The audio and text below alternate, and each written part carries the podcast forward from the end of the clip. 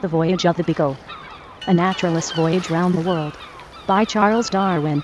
This podcast was produced by the East Midlands Region of the British Science Association to celebrate the 200th anniversary of Darwin's birth in 1809. Podcast on scipodm.wordpress.com. Chapter 3. Contents. Montevideo. Maldonado. Excursion to R. Polanco. Lazo and Bolus. Partridges. Absence of trees. Deer. Capybara, or river hog. Tucutuco. Molothrus, cuckoo-like habits. Tyrant flycatcher. Mockingbird. Carrion hawks. Tubes formed by lightning. House struck. Maldonado. July 5, 1832. In the morning we got underway, and stood out of the splendid harbour of Rio de Janeiro. In our passage to the Plata, we saw nothing particular, excepting on one day a great shoal of porpoises, many hundreds in number. The whole sea was in places furrowed by them, and a most extraordinary spectacle was presented, as hundreds, proceeding together by jumps, in which their whole bodies were exposed, thus cut the water. When the ship was running 9 knots an hour, these animals could cross and recross the bows with the greatest ease, and then dash away right ahead. As soon as we entered the estuary of the Plata, the weather was very unsettled. One dark night we were surrounded by numerous seals and penguins, which made such strange noises that the officer on watch reported he could hear the cattle bellowing on shore.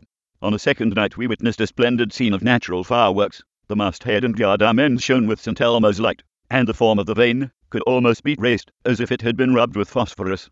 The sea was so highly luminous that the tracks of the penguins were marked by a fiery wake, and the darkness of the sky was momentarily illuminated by the most vivid lightning. When within the mouth of the river, I was interested by observing how slowly the waters of the sea and river mixed. The latter, muddy and discoloured, from its less specific gravity, floated on the surface of the salt water. This was curiously exhibited in the wake of the vessel, where a line of blue water was seen mingling in little eddies with the adjoining fluid. July 26, 1832. We anchored at Montevideo. The Beagle was employed in surveying the extreme southern and eastern coasts of America, south of the Plata, during the 2 succeeding years. To prevent useless repetitions, I will extract those parts of my journal which refer to the same districts, without always attending to the order in which we visited them. Maldonado is situated on the northern bank of the Plata, and not very far from the mouth of the estuary. It is a most quiet, forlorn, little town, built, as is universally the case in these countries, with the streets running at right angles to each other, and having in the middle a large plaza or square, which, from its size, renders the scantiness of the population more evident. It possesses scarcely any trade, the exports being confined to a few hides and living cattle. The inhabitants are chiefly landowners, together with a few shopkeepers and the necessary tradesmen, such as blacksmiths and carpenters, who do nearly all the business for a circuit of 50 miles round. The town is separated from the river by a band of sand hillocks. About a mile broad, it is surrounded on all other sides by an open, slightly undulating country, covered by one uniform layer of fine green turf, on which countless herds of cattle, sheep, and horses graze. There is very little land cultivated even close to the town. A few hedges made of cacti and a gave mark out where some wheat or Indian corn has been planted. The features of the country are very similar along the whole northern bank of the Plata. The only difference is that here the granitic hills are a little bolder. The scenery is very uninteresting. There is scarcely a house, enclosed piece of ground, or even a tree, to give it an air of cheerfulness. Yet, after being imprisoned for some time in a ship, there is a charm in the unconfined feeling of walking over boundless plains of turf. Moreover, if your view is limited to a small space, many objects possess beauty. Some of the smaller birds are brilliantly coloured, and the bright green sward, browsed short by the cattle, is ornamented by dwarf flowers, among which a plant, looking like the daisy, claimed the place of an old friend. What would a florist say to whole tracts, so thickly covered by the verbena indoors, as, even at a distance, to appear of the most gaudy scarlet? I stayed 10 weeks at Maldonado, in which time a nearly perfect collection of the animals, birds, and reptiles was procured. Before making any observations respecting them, I will give an account of a little excursion I made as far as the river Polanco, which is about 70 miles distant, in a northerly direction. I may mention, as a proof how cheap everything is in this country, that I paid only $2 a day or 8 shillings, for 2 men, together with a troop of about a dozen riding horses. My companions were well armed with pistols and sabres, a precaution which I thought rather unnecessary, but the first piece of news we heard was that, the day before, a traveller from Montevideo had been found dead on the road, with his throat cut. This happened close to across the record of a former murder. On the first night we slept at a retired little country house, and there I soon found out that I possessed 2 or 3 articles, especially a pocket compass, which created unbounded astonishment. In every house I was asked to show the compass, and by its aid, together with a map, to point out the direction of various places. It excited the liveliest admiration that I, a perfect stranger, should know the road for direction and road are synonymous in this open country to places where I had never been. At one house a young woman who was ill in bed sent to entreat me to come and show her the campus. If their surprise was great, mine was greater, to find such ignorance among people who possessed their thousands of cattle, and a stench was of great extent. It can only be accounted for by the circumstance that this retired part of the country is seldom visited by foreigners. I was asked whether the earth or sun moved, whether it was hotter or colder to the north, where Spain was, and many other such questions. The greater number of the inhabitants had an indistinct idea that England, London, and North America were different names for the same place, but the better informed well knew that London and North America were separate countries close together, and that England was a large town in London. I carried with me some Promethean matches, which I ignited by biting. It was thought so wonderful that a man should strike fire with his teeth that it was usual to collect the whole family to see it. I was once offered $1 for a single one. Washing my face in the morning caused much speculation at the village of Las Minas. A superior tradesman closely cross-questioned me about so singular a practice, and likewise why on board we wore our beards, for he had heard from my guide that we did so. He eyed me with much suspicion. Perhaps he had heard of ablutions in the Mohammedan religion, and knowing me to be a heretic, probably he came to the conclusion that all heretics were Turks. It is the general custom in this country to ask for a night's lodging at the first convenient house. The astonishment at the campus, and my other feats of jugglery, was to a certain degree advantageous, as with that, and the long stories my guides told of my breaking stones, knowing venomous from harmless snakes, collecting insects, etc., I repaid them for their hospitality. I am writing as if I had been among the inhabitants of Central Africa. Banda Oriental would not be flattered by the comparison, but such were my feelings at the time. The next day we rode to the village of Las Minas. The country was rather more hilly, but otherwise continued the same. An inhabitant of the Pampas no doubt would have considered it as truly alpine. The country is so thinly inhabited that during the whole day we scarcely met a single person. Las Minas is much smaller even than Maldonado. It is seated on a little plain, and is surrounded by low rocky mountains. It is of the usual symmetrical form, and with its whitewashed church standing in the centre, had rather a pretty appearance. The outskirting houses rose out of the plain like isolated beings, without the accompaniment of gardens or courtyards. This is generally the case in the country, and all the houses have, in consequence, an uncomfortable aspect. At night we stopped at a pulperia, or drinking shop. During the evening a great number of gauchos came in to drink spirits, and smoke cigars. Their appearance is very striking. They are generally tall and handsome, but with a proud and dissolute expression of countenance. They frequently wear their moustaches, and long black hair curling down their backs. With their brightly coloured garments, great spurs clanking about their heels, and knives stuck as daggers and often so used at their waists, they look a very different trace of men from what might be expected from their name of gauchos, or simple countrymen. Their politeness is excessive. They never drink their spirits without expecting you to taste it, but whilst making their exceedingly graceful bow, they seem quite as ready, if occasion offered, to cut your throat. On the third day we pursued rather an irregular course, as I was employed in examining some beds of marble. On the fine plains of turf we saw many ostriches truffierae. Some of the flocks contained as many as 20 or 30 birds. These, when standing on any little eminence, and seen against the clear sky, presented a very noble appearance.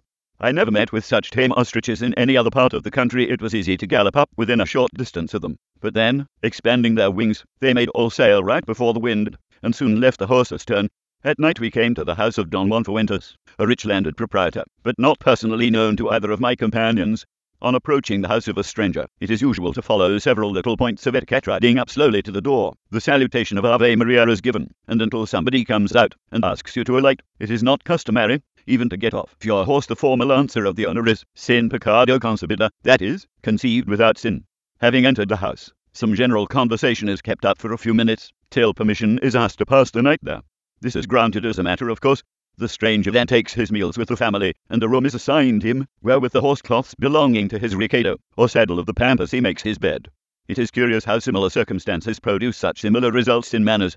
At the Cape of Good Hope the same hospitality, and very nearly the same points of etiquette, are universally observed. The difference, however, between the character of the Spaniard and that of the Dutch boer is shown, by the former never asking his guest a single question beyond the strictest rule of politeness, whilst the honest Dutchman demands where he has been, where he is going, what is his business, and even how many brothers, sisters, or children he may happen to have. Shortly after our arrival at Don Juan's, one of the largest herds of cattle was driven in towards the house, and 3 beasts were picked out to be slaughtered for the supply of the establishment. These half-wild cattle are very active, and knowing full well the fatal lazo, they led the horses along in laborious chase.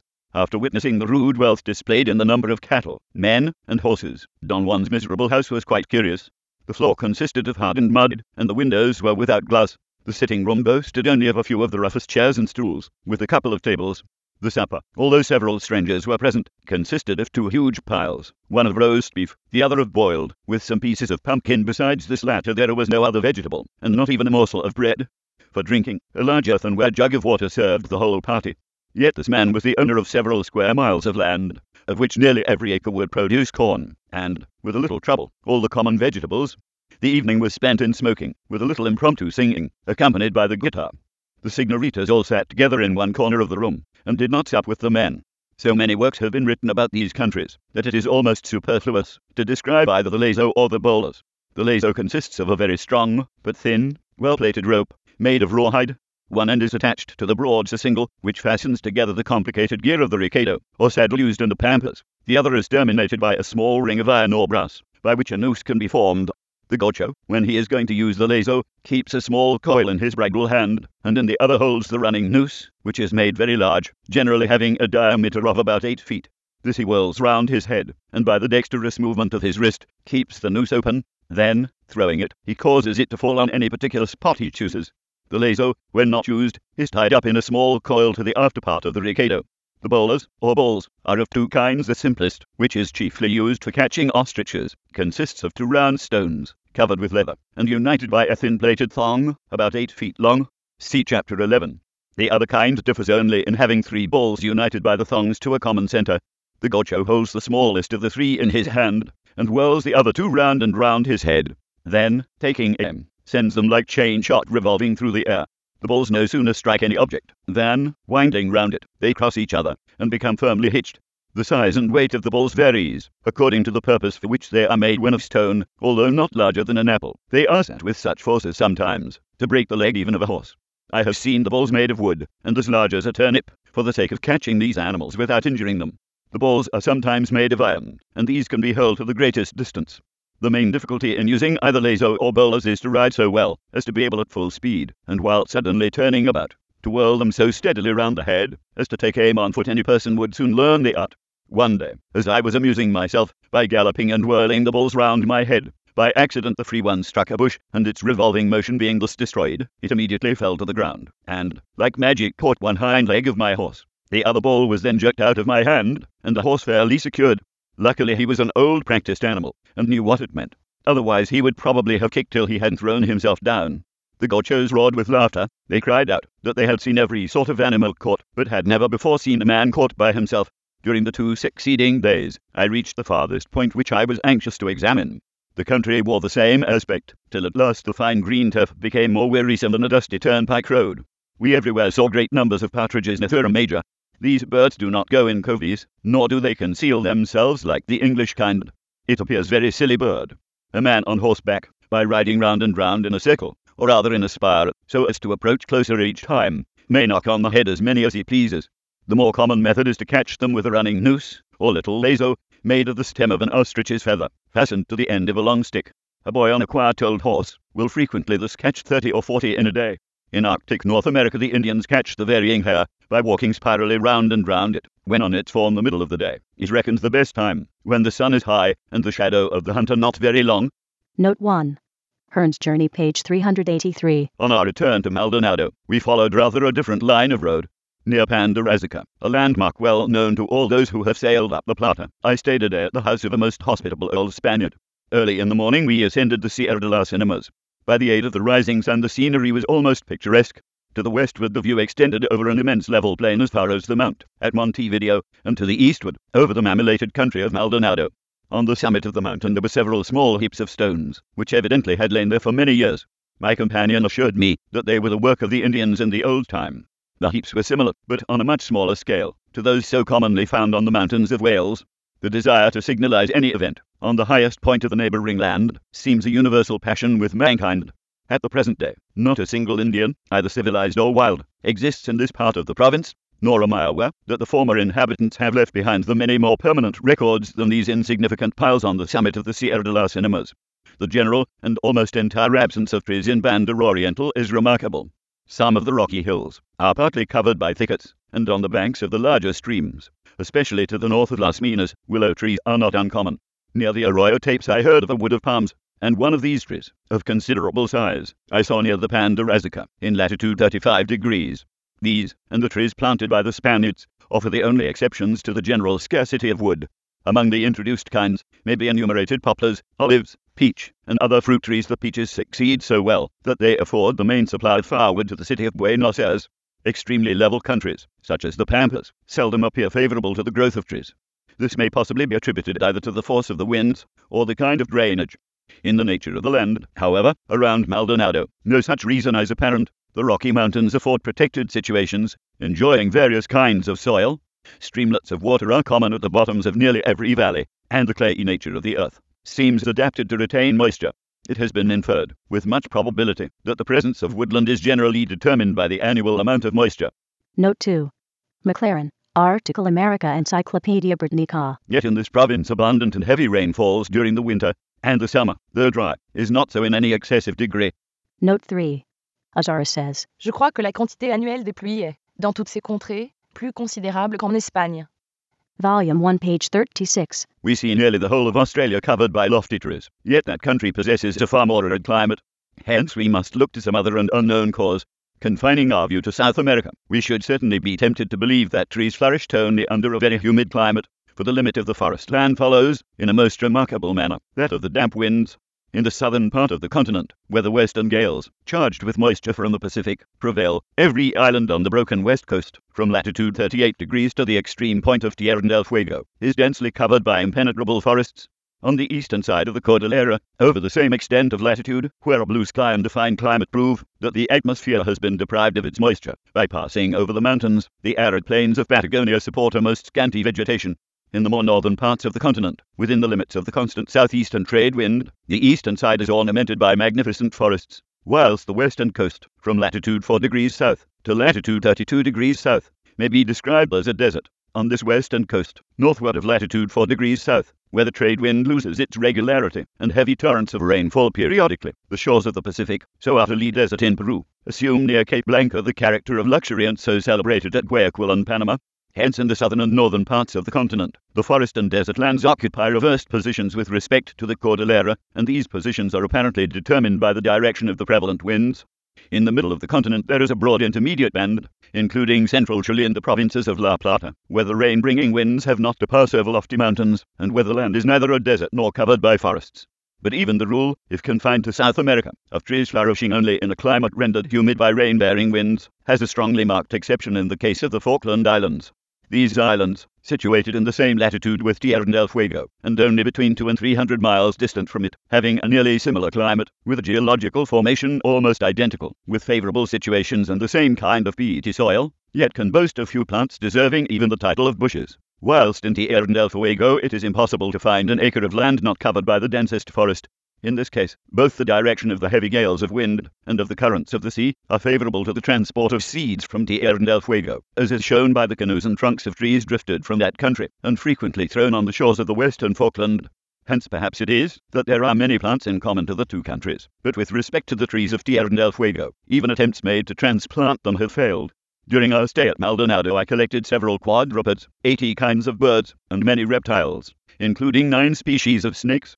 Of the indigenous mammalia, the only one now left of any size, which is common, is the Cervus campestris. This deer is exceedingly abundant, often in small herds, throughout the countries bordering the Plata and in northern Patagonia. If a person crawling close along the ground slowly advances towards a herd, the deer frequently, out of curiosity, approach to reconnoiter him. I have by this means killed from one spot 3 out of the same herd. Although so tame and inquisitive, yet when approached on horseback, they are exceedingly wary. In this country nobody goes on foot, and the deer knows man is its enemy only when he is mounted and armed with the bowlers. At Bahia Blanca, a recent establishment in northern Patagonia, I was surprised to find how little the deer cared for the noise of a gun. One day I fired 10 times from within 80 yards at one animal, and it was much more startled at the ball cutting up the ground than at the report of the rifle. My powder being exhausted, I was obliged to get up to my shame as a sportsman be it spoken, though well able to kill birds on the wing and halloo till the deer ran away. The most curious fact with respect to this animal is the overpoweringly strong and offensive odor which proceeds from the buck. It is quite indescribable. Several times, whilst skinning the specimen which is now mounted at the Zoological Museum, I was almost overcome by nausea. I tied up the skin in a silk pocket handkerchief, and so carried it home. This handkerchief, after being well washed, I continually used, and it was of course as repeatedly washed, yet every time, for a space of 1 year and 7 months, when first unfolded, I distinctly perceived the odor. This appears an astonishing instance of the permanence of some matter, which nevertheless in its nature must be most subtle and volatile. Frequently, when passing at the distance of half a mile, to leeward of a herd, I have perceived the whole air tainted with the effluvium. I believe the smell from the buck is most powerful at the period when its horns are perfect, or free from the hairy skin. When in this state the meat is, of course, quite uneatable, but the gauchos assert that if buried for some time in fresh earth, the taint is removed. I have somewhere read that the islanders in the north of Scotland treat the rank carcasses of the fish-eating birds in the same manner. The order Rodentia is here very numerous, and species of Mycelona obtain no less than 8 kinds. Note 4. In South America I collected altogether 27 species of mice, and 13 more are known from the works of Azara and other authors. Those collected by myself have been named and described by Mr. Waterhouse at the meetings of the Zoological Society. I must be allowed to take this opportunity of returning my cordial thanks to Mr. Waterhouse and to the other gentlemen attached to that society for their kind and most liberal assistance on all occasions. The largest gnawing animal in the world, the Hydrocharis capybara, the water hog, is here also common. One which I shot at Montevideo weighed 98 pounds. Its length, from the end of the snout to the stump-like tail, was 3 feet 2 inches, and its girth 3 feet 8. These great rodents occasionally frequent the islands in the mouth of the Plata, where the water is quite salt, but are far more abundant on the borders of freshwater lakes and rivers. Near Maldonado 3 or 4 generally live together. In the daytime they either lie among the aquatic plants, or openly feed on the turf plain. Note 5. In the stomach and duodenum of a capybara which I opened, I found a very large quantity of a thin yellowish fluid, in which scarcely a fiber could be distinguished. Mr. Owen informs me that a part of the esophagus is so constructed that nothing much larger than a crocodile can be passed down. Certainly the broad teeth and strong jaws of this animal are well fitted to grind into pulp the aquatic plants on which it feeds. When viewed at a distance, from their manner of walking and colour they resemble pigs, but when seated on their haunches, and attentively watching any object with one eye, they reassume the appearance of their congeners, cavies and rabbits. Both the front and side view of their head has quite a ludicrous aspect, from the great depth of their jaw. These animals, at Maldonado, were very tame. By cautiously walking, I approached within 3 yards of 4 old ones. This tameness may probably be accounted for by the jaguar having been banished for some years, and by the gaucho not thinking it worth his while to hunt them. As I approached nearer and nearer they frequently made their peculiar noise, which is a low abrupt grunt, not having much actual sound, but rather arising from the sudden expulsion of air. The only noise I know at all like it is the first hoarse bark of a large dog. Having watched the 4 from almost within arm's length and aim for several minutes, they rushed into the water at full gallop with the greatest impetuosity, and emitted at the same time their bark. After diving a short distance they came again to the surface, but only just showed the upper part of their heads. When the female is swimming in the water, and has young ones, they are said to sit on her back. These animals are easily killed in numbers, but their skins are of trifling value, and the meat is very indifferent. On the islands in the Rio Paranal they are exceedingly abundant, and afford the ordinary prey to the jaguar. The Tucutuco brasiliensis is a curious small animal, which may be briefly described as an oar, with the habits of a mole. It is extremely numerous in some parts of the country, but it is difficult to be procured, and never, I believe, comes out of the ground. It throws up at the mouth of its burrows hillocks of earth like those of the mole, but smaller. Considerable tracts of country are so completely undermined by these animals that horses, in passing over, sink above their fetlocks. The Tucutucos appear, to a certain degree, to be gregarious. The man who procured the specimens for me had caught 6 together, and he said this was a common occurrence. They are nocturnal in their habits, and their principal food is the roots of plants, which are the object of their extensive and superficial burrows. This animal is universally known by a very peculiar noise which it makes when beneath the ground. A person, the first time he hears it, is much surprised, for it is not easy to tell whence it comes, nor is it possible to guess what kind of creature utters it. The noise consists in a short, but not rough, nasal grunt, which is monotonously repeated about 4 times in quick succession. Note 6. At the R. Negro, in northern Patagonia, there is an animal of the same habits, and probably a closely allied species, but which I never saw. Its noise is different from that of the Maldonado kind. It is repeated only twice instead of 3 or 4 times, and is more distinct and sonorous when heard from a distance. It so closely resembles the sound made in cutting down a small tree with an axe, that I have sometimes remained in doubt concerning it. The name Tucutuco is given in imitation of the sound. Where this animal is abundant, it may be heard at all times of the day, and sometimes directly beneath one's feet. When kept in a room, the Tucutucos move both slowly and clumsily, which appears owing to the outward action of their hind legs, and they are quite incapable, from the socket of the thigh bone not having a certain ligament, of jumping even the smallest vertical height. They are very stupid in making any attempt to escape. When angry or frightened they utter the tucutuco. Of those I kept alive, several, even the first day, became quite tame, not attempting to bite or to run away. Others were a little wilder. The man who caught them asserted that very many are invariably found blind. A specimen which I preserved in spirits was in this state. Mr. Reed considers it to be the effect of inflammation in the nectarating membrane. When the animal was alive, I placed my finger within half an inch of its head, and not the slightest notice was taken. It made its way, however, about the room nearly as well as the others.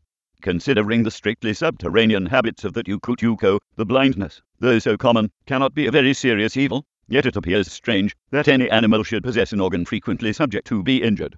Lamarck would have been delighted with this fact, had he known it, when speculating probably with more truth than usual with him on the gradually acquired blindness of the Aspalax, an or living underground, and of the Proteus, a reptile living in dark caverns filled with water, in both of which animals the eye is in an almost rudimentary state, and is covered by a tendinous membrane and skin. Note 7. Phylosoph. Zoologue.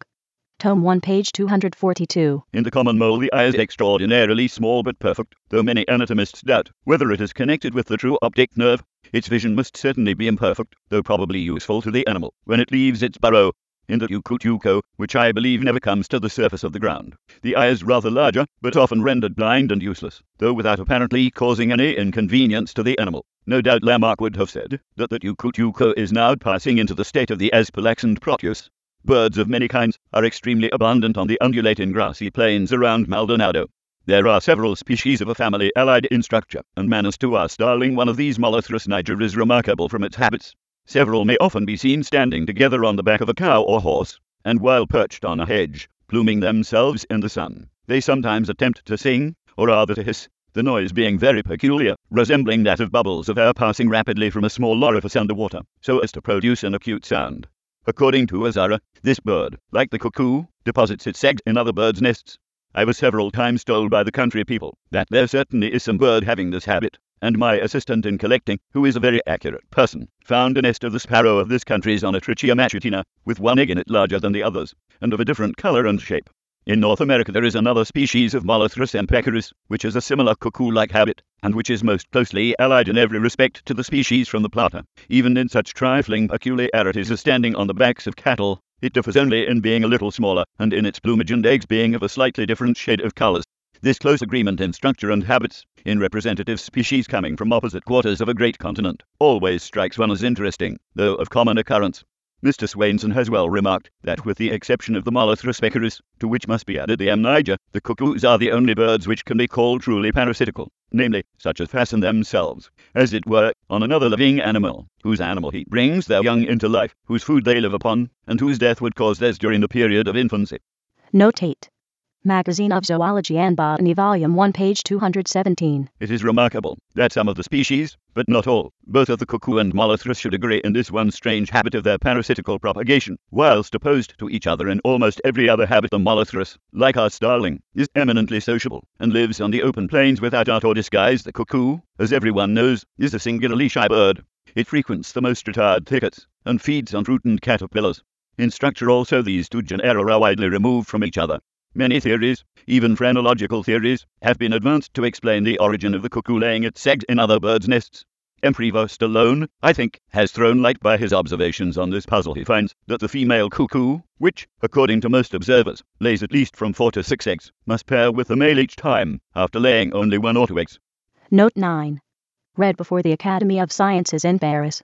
Institute 1834, page 418. Now, if the cuckoo was obliged to sit on her own eggs, she would either have to sit on all together, and therefore leave those first laid so long that they probably would become addled, or she would have to hatch separately each egg or 2 eggs as soon as laid. But as the cuckoo stays a shorter time in this country than any other migratory bird, she certainly would not have time enough for the successive hatchings.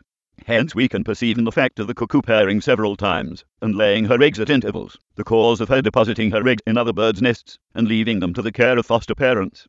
I am strongly inclined to believe that this view is correct, from having been independently led, as we shall hereafter see, to an analogous conclusion with regard to the South American ostrich, the females of which are parasitical, if I may so express it, on each other, each female laying several eggs in the nests of several other females, and the male ostrich undertaking all the cares of incubation, like the strange foster parents with the cuckoo. I will mention only 2 other birds, which are very common, and render themselves prominent from their habits. The Saurophagus sulfuratus is typical of the great American tribe of tyrant flycatchers. In its structure it closely approaches the true shrikes, but in its habits may be compared to many birds. I have frequently observed it, hunting a field, hovering over one spot like a hawk, and then proceeding on to another.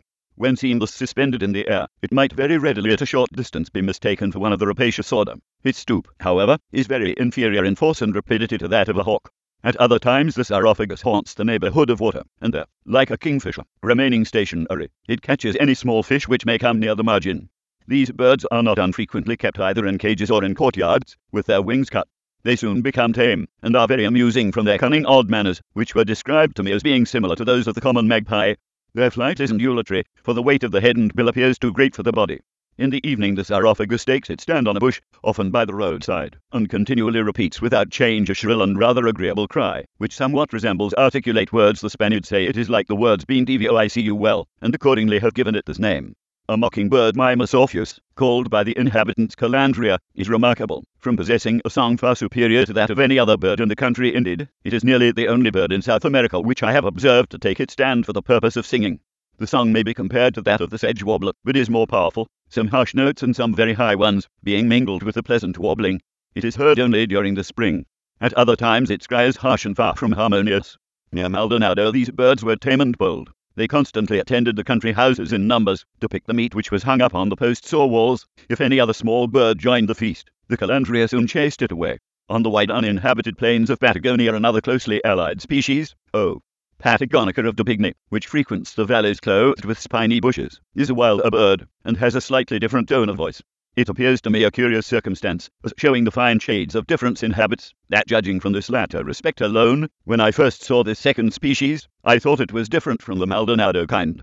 Having afterwards procured a specimen, and comparing the two without particular care, they appeared so very similar, that I changed my opinion, but now Mr. Gould says, that they are certainly distinct. A conclusion in conformity with the trifling difference of habit, of which, however, he was not aware. The number, tameness, and disgusting habits of the carrion-feeding hawks of South America make them preeminently striking to any one accustomed only to the birds of northern Europe. In this list may be included 4 species of the Caracara or Polyborus, the turkey buzzard, the Gallinazo, and the condor. The Caracaras are, from their structure, placed among the eagles. We shall soon see how ill they become so high rank. In their habits they well supply the place of our carrion crows, magpies, and ravens, a tribe of birds widely distributed over the rest of the world, but entirely absent in South America. To begin with, the Polyborus brasiliensis. This is a common bird, and has a wide geographical range. It is most numerous on the grassy savannas of La Plata, where it goes by the name of carancha, and is far from unfrequent throughout the sterile plains of Patagonia.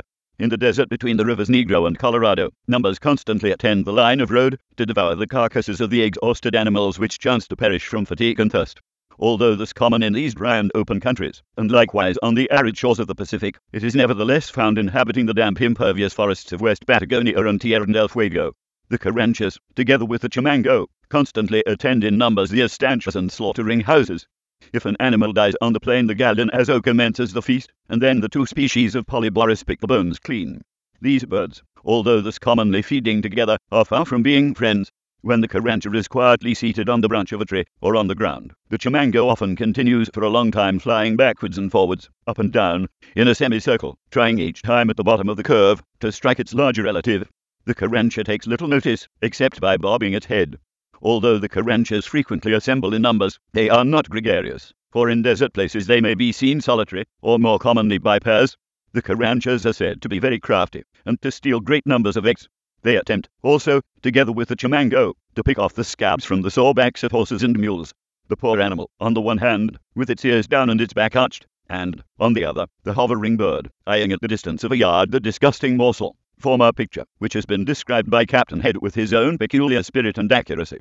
These 4 seagulls most rarely kill any living bird or animal, and their vulture-like, necrophagous habits are very evident to anyone who has fallen asleep on the desolate plains of Patagonia, for when he wakes, he will see, on each surrounding hillock, one of these birds patiently watching him with an evil eye. It is a feature in the landscape of these countries, which will be recognized by everyone who has wandered over them. If a party of men go out hunting with dogs and horses, they will be accompanied, during the day, by several of these attendants. After feeding, the uncovered claw protrudes. At such times, and indeed generally, the carancha is an inactive, tame, and cowardly bird. Its flight is heavy and slow, like that of an English rook. It seldom soars, but I have twice seen one at a great height gliding through the air with much ease. It runs in contradistinction to hopping, but not quite so quickly as some of its congeners. At times the carancha is noisy, but is not generally, so its cry is loud, very harsh and peculiar, and may be likened to the sound of the Spanish guttural G, followed by a rough double R, When uttering this cry, it elevates its head higher and higher, till at last, with its beak wide open, the crown almost touches the lower part of the back. This fact, which has been doubted, is quite true. I have seen them several times with their heads backwards in a completely inverted position. To these observations I may add, on the high authority of Azara, that the Carrancha feeds on worms, shells, slugs, grasshoppers, and frogs, that it destroys young lambs by tearing the umbilical cord, and that it pursues the Gallinazo till that bird is compelled to vomit up the carrion it may have recently gorged. Lastly, Azara states that several Carranchas, 5 or 6 together, will unite in chase of large birds, even such as herons. All these facts show that it is a bird of very versatile habits and considerable ingenuity. The Polyborus chimanga is considerably smaller than the last species. It is truly omnivorous, and will eat even bread, and I was assured that it materially injures the potato crops in Chiloé by stocking up the roots when first planted. Of all the carrion feeders it is generally the last which leaves the skeleton of a dead animal, and may often be seen within the ribs of a cow or horse, like a bird in a cage. Another species is the Polyborus novaezelandiae, which is exceedingly common in the Falkland Islands. These birds, in many respects, resemble in their habits the Carranchas. They live on the flesh of dead animals, and on marine productions, and on the Ramirez rocks their whole sustenance must depend on the sea. They are extraordinarily tame and fearless, and haunt the neighborhood of houses for offal. If a hunting party kills an animal, a number soon collect and patiently await, standing on the ground on all sides. After eating, their uncovered claws are largely protruded, giving them a disgusting appearance. They readily attack wounded birds. A cormorant in this state, having taken to the shore, was immediately seized on by several, and its death hastened by their blows. The Beagle was at the Falklands only during the summer, but the officers of the Adventure, who were there in the winter, mention many extraordinary instances of the boldness and rapacity of these birds. They actually pounced on a dog that was lying fast asleep close by one of the party, and the sportsmen had difficulty in preventing the wounded geese from being seized before their eyes.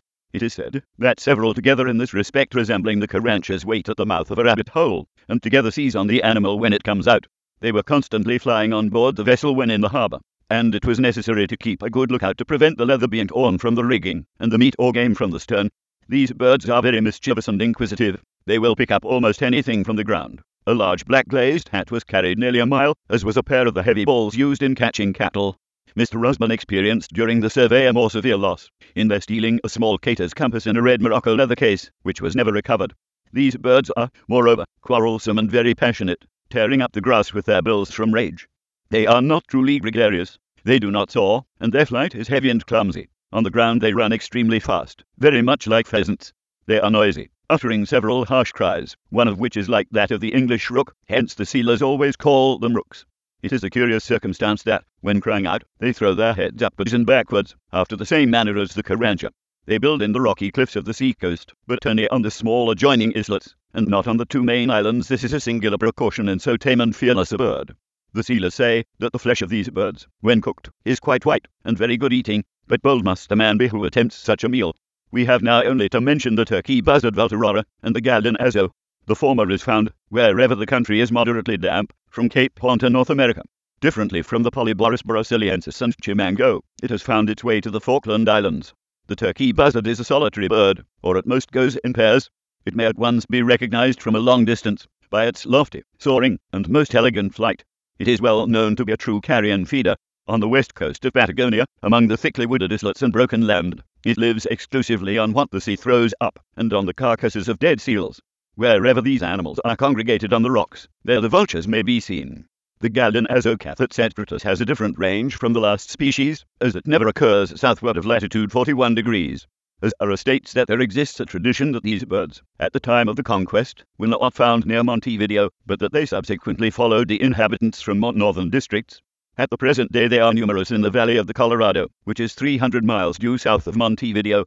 It seems probable that this additional migration has happened since the time of Azara. The Gallinazo generally prefers a humid climate, or rather the neighborhood of fresh water. Hence it is extremely abundant in Brazil and La Plata, while it is never found on the desert and arid plains of northern Patagonia, excepting near some stream. These birds frequent the whole pampas to the foot of the Cordillera, but I never saw or heard of one in Chile. In Peru they are preserved as scavengers. These vultures certainly may be called gregarious, for they seem to have pleasure in society, and are not solely brought together by the attraction of a common prey. On a fine day a flock may often be observed at a great height, each bird wheeling round and round without closing its wings, in the most graceful evolutions. This is clearly performed for the mere pleasure of the exercise, or perhaps is connected with their matrimonial alliances. I have now mentioned all the carrion feeders, excepting the condor, an account of which will be more appropriately introduced when we visit a country more congenial to its habits than the plains of La Plata. In a broad band of sand hillocks which separate the Laguna del Potrero from the shores of the Plata, at the distance of a few miles from Maldonado, I found a group of those vitrified, siliceous tubes, which are formed by lightning entering loose sand. These tubes resemble in every particular those from Drigg and Cumberland, described in the Geological Transactions. Note 10. Geological Transactions Volume 2 page 528.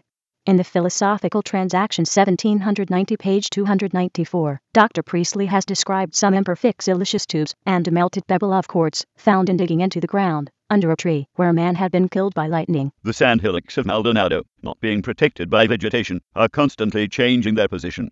From this cause the tubes projected above the surface, and numerous fragments lying near, showed that they had formerly been buried to a greater depth. 4 sets entered the sand perpendicularly. By working with my hands I raised one of them 2 feet deep, and some fragments which evidently had belonged to the same tube, when added to the other part, measured 5 feet 3 inches. The diameter of the whole tube was nearly equal, and therefore we must suppose that originally it extended to a much greater depth. These dimensions are however small, compared to those of the tubes from Drigg, one of which was traced to a depth of not less than 30 feet. The internal surface is completely vitrified, glossy, and smooth. A small fragment examined under the microscope appeared, from the number of minute entangled air or perhaps steam bubbles, like an assay fused before the blowpipe. The sand is entirely, or in greater part, siliceous, but some points are of a black color, and from their glossy surface possess a metallic luster. The thickness of the wall of the tube varies from 1/30 to 1/20 of an inch, and occasionally even equals 1/10. On the outside the grains of sand are rounded, and have a slightly glazed appearance. I could not distinguish any signs of crystallization. In a similar manner to that described in the Geological Transactions, the tubes are generally compressed and have deep longitudinal furrows, so as closely to resemble a shriveled vegetable stalk, or the bark of the elm or cork tree. Their circumference is about 2 inches, but in some fragments, which are cylindrical, and without any furrows, it is as much as 4 inches. The compression from the surrounding loose sand, acting while the tube was still softened from the effects of the intense heat, has evidently caused the creases or furrows. Judging from the uncompressed fragments, the measure or bore of the lightning, if such a term may be used, must have been about 1 inch and a quarter. At Paris, M. Hatchett and M. Boudin succeeded in making tubes, in most respects similar to these fulgurites, by passing very strong shocks of galvanism through finely powdered glass when salt was added, so as to increase its fusibility. The tubes were larger in every dimension. Note 11. In Ales de Chimie et de Physique Tome 37 page 319. They failed both with powdered feldspar and quartz. One tube, formed with pounded glass, was very nearly 1 inch long, namely 0.982, and had an internal diameter of 0.019 of an inch. When we hear that the strongest battery in Paris was used, and that its power on a substance of such effusibility as glass was to form tubes so diminutive, we must feel greatly astonished at the force of a shock of lightning, which, striking the sand in several places, has formed cylinders, in one instance of at least 30 feet long, and having an internal bore, when not compressed, a full 1.5 inches. And this in a material so extraordinarily refractory as quartz. The tubes, as I have already remarked, enter the sand nearly in a vertical direction. One, however, which was less regular than the others, deviated from a right line, at the most considerable bend, to the amount of 33 degrees. From this same tube, 2 small branches, about 1 foot apart, were sent off, one pointed downwards, and the other upwards. This latter case is remarkable, as the electric fluid must have turned back at the acute angle of 26 degrees, to the line of its main course. Besides the 4 tubes which I found vertical, and traced beneath the surface, there were several other groups of fragments, the original sites of which without doubt were near. All occurred in a level area of shifting sand, 60 yards by 20, situated among some high sand hillocks, and at the distance of about 1/2 mile from a chain of hills 4 or 500 feet in height. The most remarkable circumstance, as it appears to me, in this case as well as in that of Drigg, and in one described by M. Ribbentrop in Germany, is the number of tubes found within such limited spaces. At Drigg, within an area of 15 yards, 3 were observed, and the same number occurred in Germany. In the case which I have described, certainly more than 4 existed within the space of the 60 by 20 yards. As it does not appear probable that the tubes are produced by successive distinct shocks, we must believe that the lightning, shortly before entering the ground, divides itself into separate branches. The neighborhood of the Rio Plata seems peculiarly subject to electric phenomena. In the year 1793, one of the most destructive thunderstorms perhaps on record happened at Buenos Aires. 37 places within the city was struck by lightning, and 19 people killed. Note 12. Azara's Voyage Volume 1 page 36. From facts stated in several books of travels, I am inclined to suspect that thunderstorms are very common near the mouths of great rivers. Is it not possible that the mixture of large bodies of fresh and salt water may disturb the electrical equilibrium? even during our occasional visits to this part of South America. We heard of a ship, two churches, and a house having been struck. Both the church and the house I saw shortly afterwards. The house belonged to Mr. Hood, the consul general at Montevideo. Some of the effects were curious. The paper, for nearly a foot on each side of the line, where the bell wires had run, was blackened. The metal had been fused, and although the room was about 15 feet high, the globules, dropping on the chairs and furniture, had drilled in them a chain of minute holes. A part of the wall was shattered as if by gunpowder, and the fragments had been blown off with force sufficient to dent the wall on the opposite side of the room. The frame of a looking-glass was blackened, and the gilding must have been volatilized, for a smelling bottle, which stood on the chimney-piece, was coated with bright metallic particles, which adhered as firmly as if they had been enameled. That was Chapter 3 of The Voyage of the Beagle, by Charles Darwin. Produced by the British Science Association and published on scipodm.wordpress.com.